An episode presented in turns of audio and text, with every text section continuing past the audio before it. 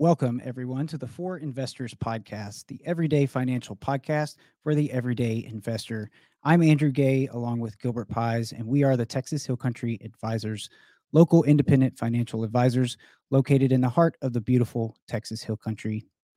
In today's show, we are joined by Nuveen Managing Director and Portfolio Strategist Brian Griggs to discuss a little bit about what he sees as top concerns for investors as we look to close out 2023 and turn our eye towards 2024.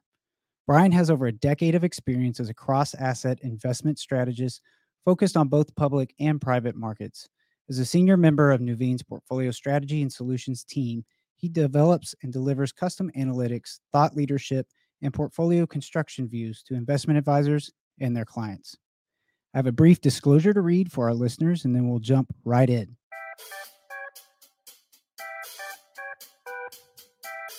Securities and Investment Advisory Services offers the Next Financial Group, member FINRA SIPC. Texas Hill Country Advisors is not an affiliate of Next.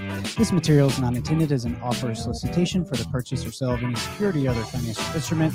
Past performance does not guarantee future performance.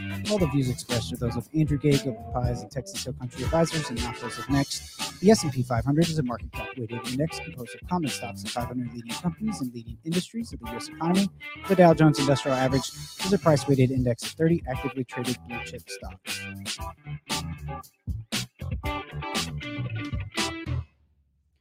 All right. Brian, hello, and thank you for joining us today. Thanks for having me back, Andrew. Always a pleasure.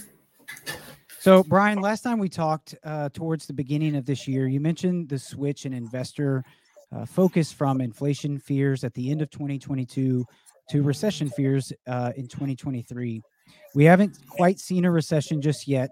And even just this past weekend, I saw an article in the Wall Street Journal that cited their most recent survey from business and academic economists.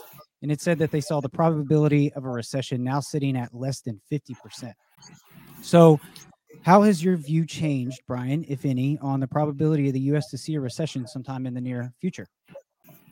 Well, Andrew, thank you for keeping me honest about what I said earlier this year, because you're exactly right. Coming into this year, I think most investors were much more concerned with the prospect of a recession in 2023.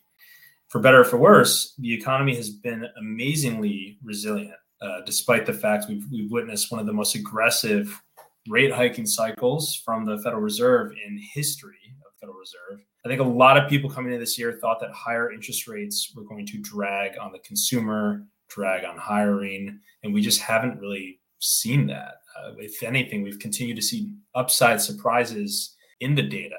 Well, but I will say there was one part of my our outlook in the beginning of the year that said one of the worst outcomes for markets might actually be a too hot economy. Because if we're looking forward 12 months and we don't have a recession that probably means that inflation is going to remain elevated and the federal reserve is going to be keeping interest rates higher for longer. That's exactly where we are today. And the market the last few weeks for a number of reasons has been volatile but i think part of that volatility is driven by the fact that hmm, we might not see uh, rates come down as quickly as many were hoping in the next 12 months. Um, so we're still very mindful of cracks in the economic picture, and we're positioning in a diversified way in, because of that. But I will say, yes, 2023 was supposed to be the year of the bond. It's taken a little bit longer to play out than many anticipated, I believe. Right. So, with that in mind, Brian, what, in your opinion, are a few things investors should be aware of as we kind of move forward from here? Well, first, we're seeing a lot of volatility in the bond market. You know, the 10-year Treasury yield hit 5% today, uh, which, which is kind of a new high water mark in this cycle. I would say this, though. The bond math looks about as attractive today as it has at any point in the past few, few decades, meaning uh, when yields are at this level and the prices of your bonds are coming down, you start to see something called positive convexity which means that basically, if yields keep going up from here, you're going to be hurt less on your bond prices than you'll be benefited from rates moving lower. Plus, you have high starting coupon yield. So, um, if you are a buy and hold income investor looking out three, five years down the road, I think today is an excellent opportunity for municipal bonds, high quality corporate credit, um, and even treasuries. Uh, two, I think the other thing to keep in mind is with higher yields, you don't necessarily need to take as much risk in the portfolio to generate the same amount of return as you probably ha- uh, had to back when yields were at 1% or so. Mm-hmm. So that should be a good good thing for investors. And then lastly, inflation is still here. Um, it, it's taking much longer to come down, partly because we've had a very resilient job market. There's still almost one and a half open jobs in this country for every unemployed person seeking a job. So that's taking a while. That's taking means it's taking longer for wages wages to come down. It's taking longer for services inflation to make its way out of the system. Um, so, with that in mind, I would stay diversified across things that can do well in an inflationary environment, such as short-term fixed income, real assets, real estate, what have you. Yeah, it so yeah, I want to pick up on something that you mentioned the higher for longer narrative as far as rates are concerned. So that's been, I think, one of the dominating narratives for financial markets this year. Uh, so, what do you think investors could expect from uh, this higher for longer narrative if it continues to hold true? Well, if you look back throughout history, there's always a higher for longer narrative at the end of the Fed hiking cycle um, you know, in 2006, 2007, higher for longer, you know, and leading up to the dot com bubble.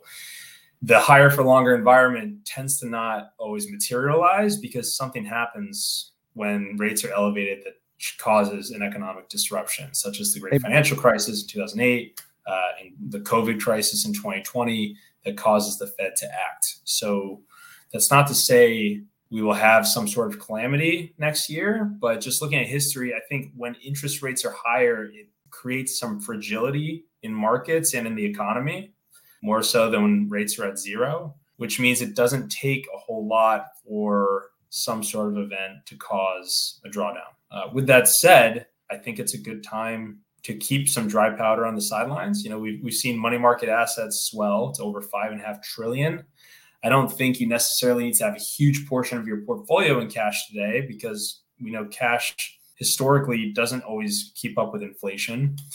But with T bill yields north of 5%, it's not a bad time to have some part of your portfolio on the short end of the curve uh, in the event we do have some sort of slowdown next year, which means you're going to be able to buy risk assets at more attractive prices.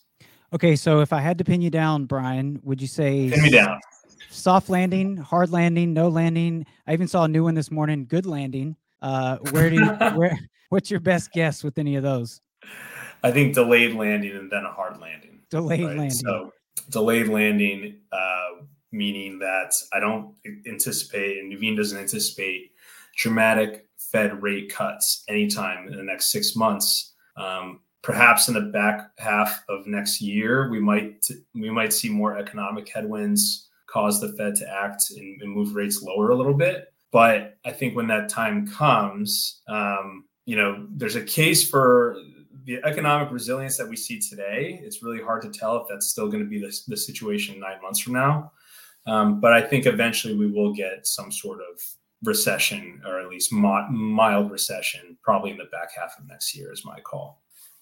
And finally, Brian, last thing I wanted to ask you while you were with us today was, and you've already kind of mentioned this, but maybe if you don't mind reiterating some of it, was where do you see some possible areas for opportunities uh, or opportunity for investors as we kind of look to close out this year?